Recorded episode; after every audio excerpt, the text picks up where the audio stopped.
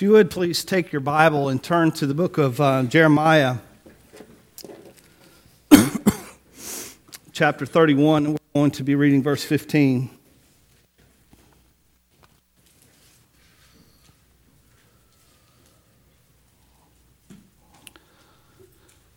Can I get some more batteries for this thing? It's blinking. I think that means something's going on here.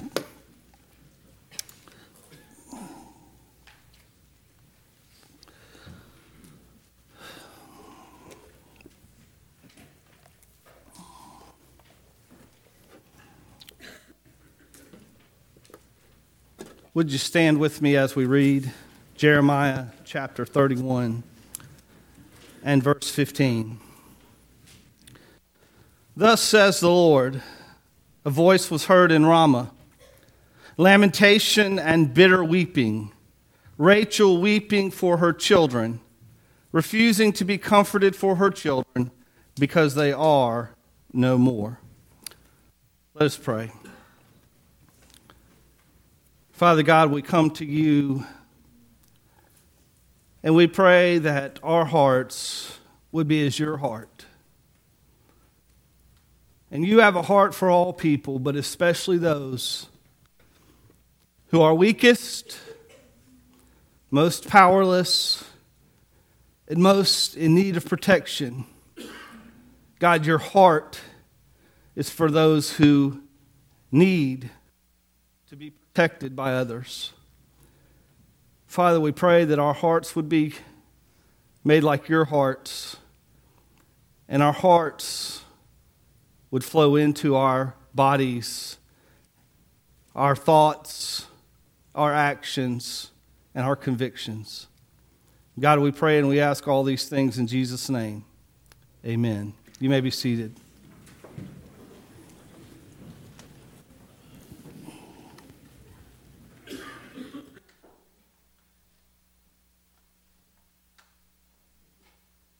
AAA. We'll see.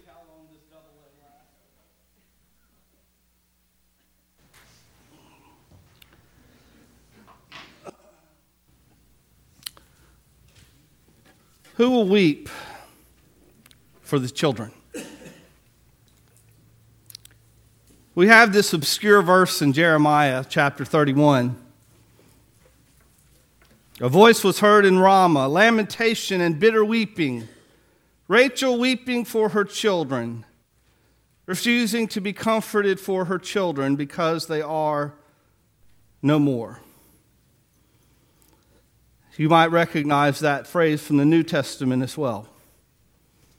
But what does this mean? Who's Ramah? Who's Rachel? Why the weeping? It takes us back to the book of Genesis. And there, somewhere, I think it's around chapter 16, God has given a word to Israel, that is Jacob, whose name is changed to Israel.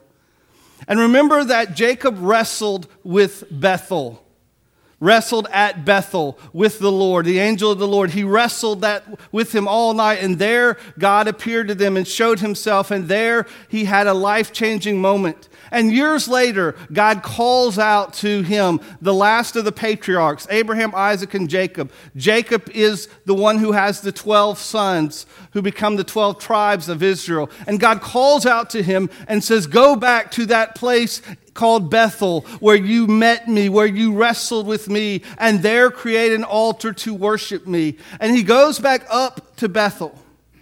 And the way the geography was, here was Bethel. And here was Ramah, and here was Jerusalem and Bethlehem. So they had gone up from where they were in the south up to Bethel. And at this time, his wife Rebecca was pregnant uh, with their last child. And the pregnancy was not going well at all. In fact, she knew something terrible was going on. She knew something was wrong with her. And in fact, she would go ahead, she would end and lose her life as she was bearing her last son, who she named Ben Oni. But her husband came back and said, No, his name is Benjamin. which meant son of my right hand, because Ben Oni meant son of my sorrows. But there she was on the road from Bethel, heading back to Bethlehem. And around the area of Ramah, she entered these great pains. And there was nothing that could be done for her. She was in great pain and torment, not only physically through this hard, hard labor, but also emotionally, because she believed that not only would she die, but her son would die as well. But when she actually birthed her son, even in the moments when the life was seeping out of her and she was, she was naming her son, who she thought would be born dead, the midwife spoke to her and encouraged her and said, You have a boy, and he will live. Rachel wept because she thought, Not only am I dying, but my offspring is dying. I am going to lose this son, which is so precious to me. And we fast forward to the time of Jeremiah the prophet. Rachel, of course, is long dead and gone, buried somewhere between Ramah and Bethlehem. There are more than one place in Israel that if you go, they'll say this is where she was buried. But the Bible tells us later on in Jeremiah that some of the prophets went out and they met at the tomb uh, of Rachel, and it was close to this town of Ramah. And so we know she had just gotten past it on the way to Bethlehem, but not there yet. So Jeremiah comes up here in the middle of his prophecies about what God would do and what was happening to the nation of Israel. He had come to them over and over again. Because of their greed and their violence and their wickedness, they would not repent. And he said, A day is coming when all of this that you have will be taken away. A day is coming. You must repent. You must stop your wicked ways. And they did not listen to prophet after prophet after prophet. And God said, Judgment is coming. And judgment did come. A long suffering, a patient God delayed his wrath over and over, but that day came when his patience was at an end. And he said, Your time, your judgment is here. Under King Nebuchadnezzar, the Babylonians came in and they took away all the best and the brightest of the children of Israel and they captured them we know the stories about Daniel and Shadrach, Meshach, and Abednego, and countless others of the best and brightest young people, children, and teenagers in that nation, and they took them away to where their parents would never see them again. And so here, there is left in that nation middle aged and older people, and they're looking around, and there is no new life there. They say, We're going to get old and we're going to die and we'll never see our children again. And we happen to know that the staging area for where these exiles were, were uh, corralled and, and, and, hoarded into before they were taken across the great desert all the way to the, to the Babylon Empire, they would put them and house them, just so happened to be at Ramah. That is where the concentration camp was. And so Jeremiah, he says, I see Rachel.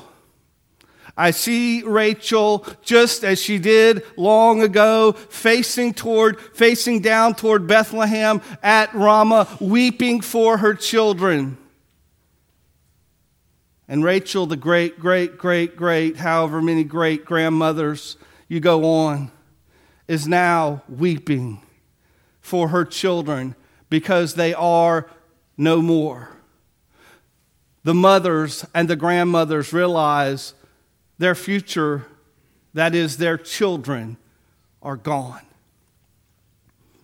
But God goes on and He actually tells them Maybe not all is lost as you think. He goes on in verse 16 and following, and he says, Refrain your voice from weeping and your ears and your eyes from tears, for your work shall be rewarded, says the Lord, and they shall come back from the land of the enemy. There is hope in your future, says the Lord, that your children should come back to their own border. God says yes. Because of all that has been done, your children are gone but they're not quite so no more as you think they are. Because one day, in my kindness and compassion, when my time of judgment upon this nation is over, I will bring back the people to their home. This people will remember that they are my people. They will not worship other gods. They will not mess with the sins of the world. They will not involve themselves in idolatry and wickedness anymore. They will come back. And so there is hope. There is hope. It's a very different context, though, when we see these verses about Rachel quoted in Matthew chapter 2. We all know the story of the wise men. They came from afar, travelers from the east seeking the king of the Jews. And naturally, they went to where the king should be, in the capital, in Jerusalem. And the Bible tells us that they go into Jerusalem asking, Where is he who will be born king of the Jews? And they are jubilantly, excitedly giving this question, and yet the question cast a, a pallor of fear and doom and doubt over the entire city of Jerusalem. Everyone is abuzz. Everyone is worried because they all know what's going to happen when Herod hears this question. Soon enough, some of his lackeys hear the word and they spread it to Herod. Another man might say, That's a joke. I knew who all my children are. What, what, what about some old prophecy about a king of the Jews being born? But not Herod.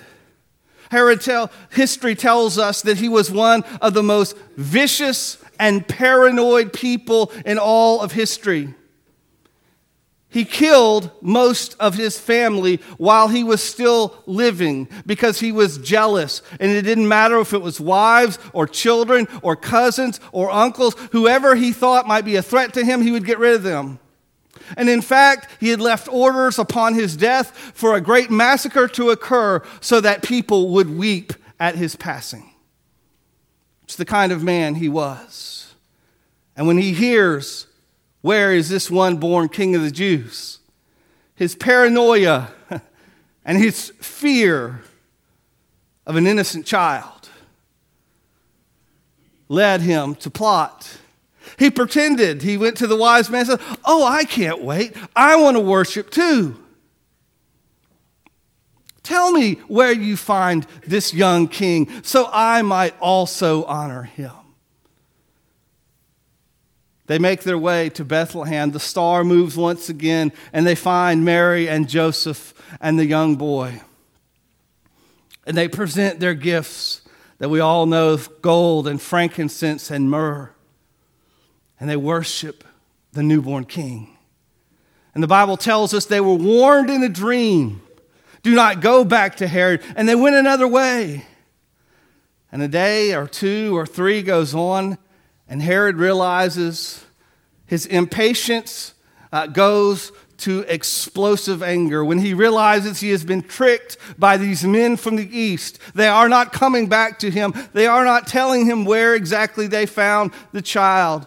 All he knows is this, this general area, this village of Bethlehem. He says, Well, they forced my hand. I only wanted to kill one, but they've made me do it. And he orders the slaughter of an entire generation of children two years old and younger. And Matthew, the writer of this gospel, under the inspiration of the Holy Spirit, once again goes back to the story of Rachel. And he pictures Rachel once again facing Bethlehem and weeping and refusing to be comforted, for her children are no more. And this time, unlike in Jeremiah, there is no follow up that says, oh, it's okay. They're coming back. Because these children will have no future, not even in a foreign land. Their time in this life is over. The only thing that they have is the afterlife. And praise God for the hope that was bought, brought into this world by the baby Jesus. Because without that, they would have none at all. But there was no more. There was no word of consolation or comfort because these children, an entire generation, were gone. I was born in September of 1973. My mom was 37 years old when she had me. Doctors, of course, nowadays, people seem like they have children when they're old enough to have grandchildren, and that's very common. But at least at that point, they said, Ooh, 37. That's a risk. 37. Are you sure? And I'm so thankful that even though I was somewhat of a surprise to my parents, that they never said, This is an inconvenience to us. This is a threat to us and our plans and our lifestyle and what we have coming ahead. Because a few months before I was born, the Supreme Court of the United States has says it's legal. It's fine. We, as a nation who are known around the world as a Christian nation, we will say it is okay to abort children. Their value is zero until they come through that womb. They're simply fetal tissue. They're simply a, a pile of flesh. They are nothing to really be worried about. And if they threaten your convenience, if they make you unhappy, if, if they possibly might throw a kink in your lifestyle, that's okay. And so, just as the nation of Israel, who was supposed to be God's people, watched as the children of Bethlehem were slaughtered. So, we as a country, that since 1973, have watched approximately 50, at least 53 million babies die of abortion in this country. If you add up every single war we've had as a country, Revolutionary War, Civil War, World War I, World War II, Korea, Vietnam, all of the different skirmishes, the things we couldn't bother to name as a war. And we put all of those deaths together. They do not even come close to the number of deaths through abortion in this country.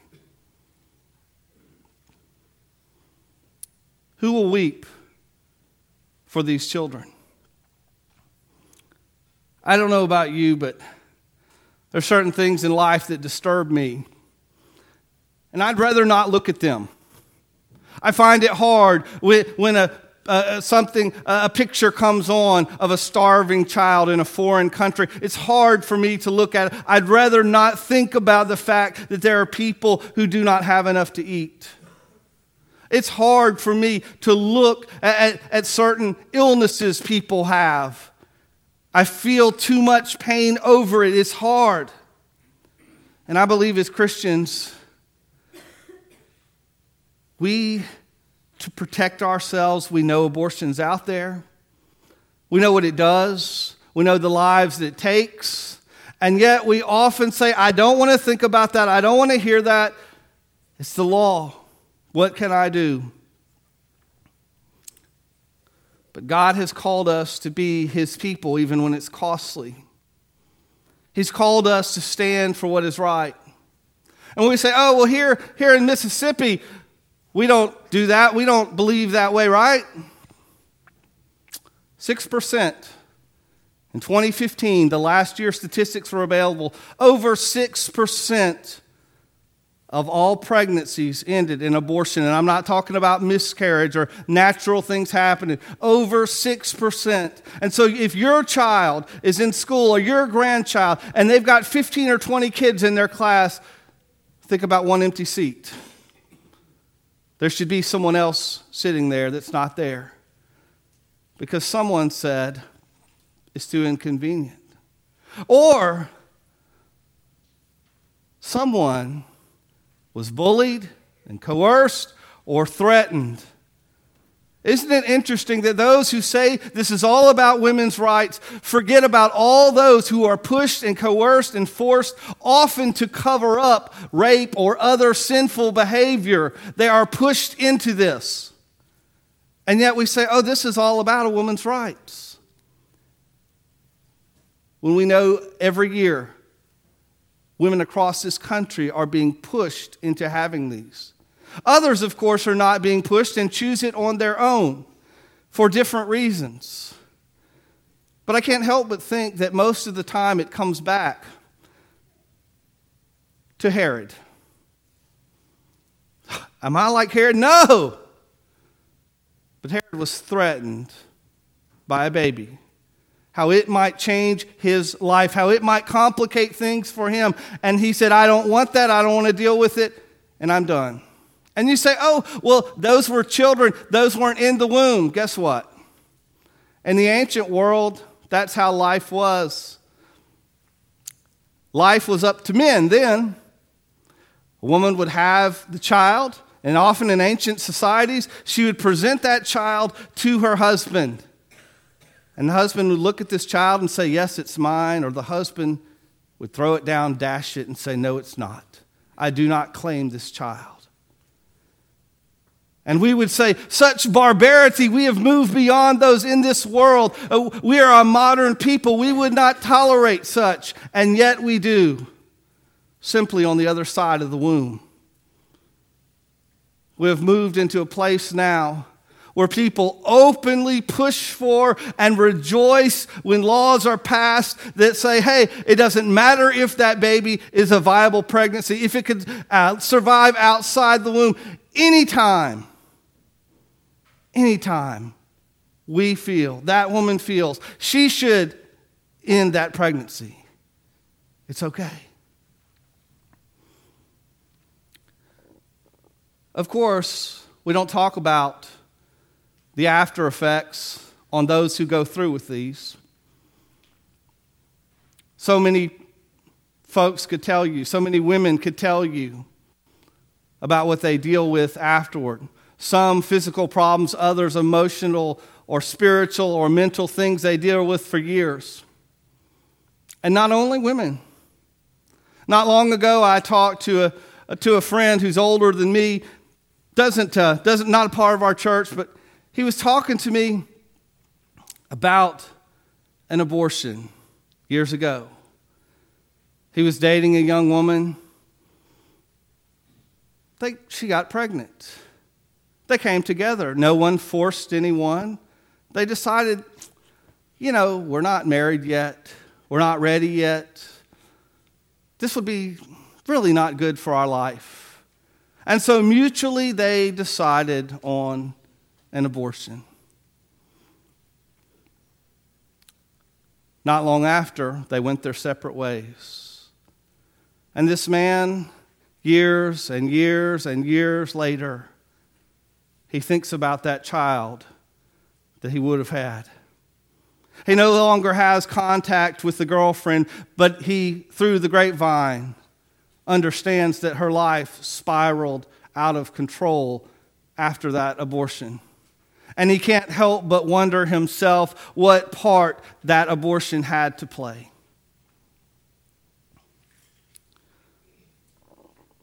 Rachel isn't here to weep for our children.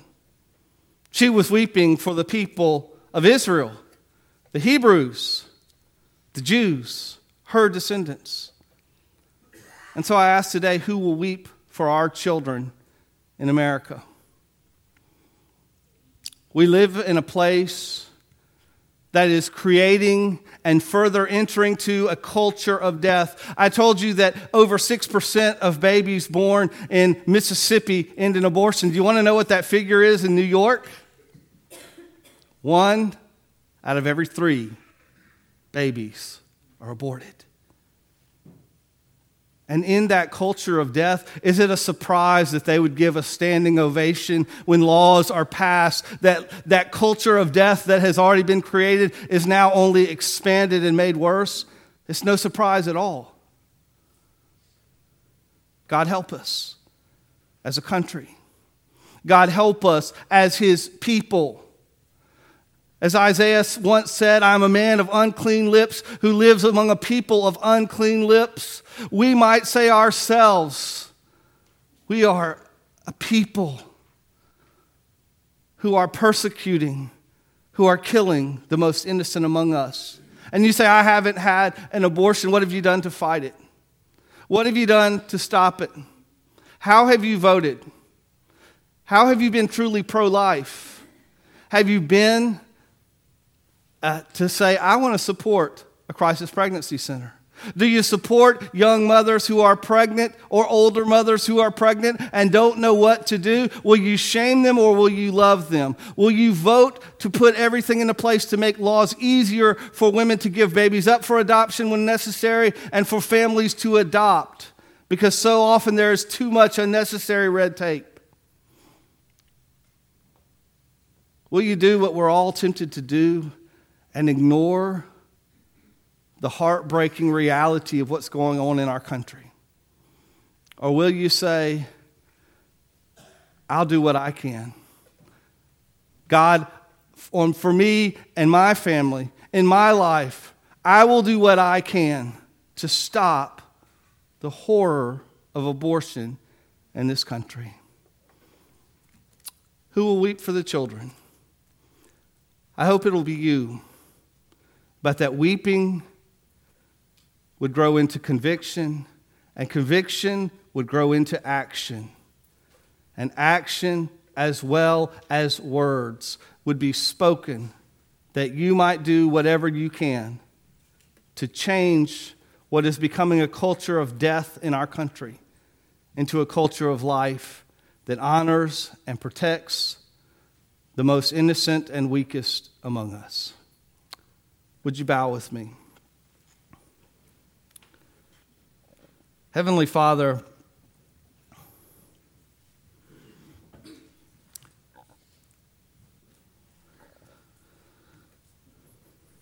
God, I, I, there's things in this world that are overwhelming.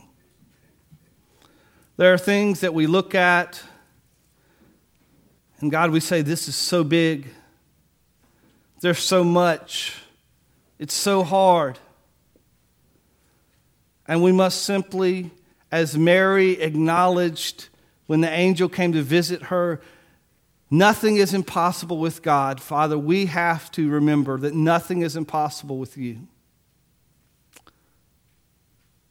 Laws can be changed, behavior can be changed. And most importantly, hearts can be returned to you. Father, we are not here today to shame or humiliate those who have been touched by abortion in their life, of their own choice or not. And God, we call upon all to remember that there is grace for anything that we have done. But God, we also stand firmly in saying grace is repenting of sin. Grace is not excusing or pretending that sin doesn't exist. God, fill us with your grace and your wisdom that we might change this world for you. And God, we pray and we ask all these things in Jesus' name. Amen.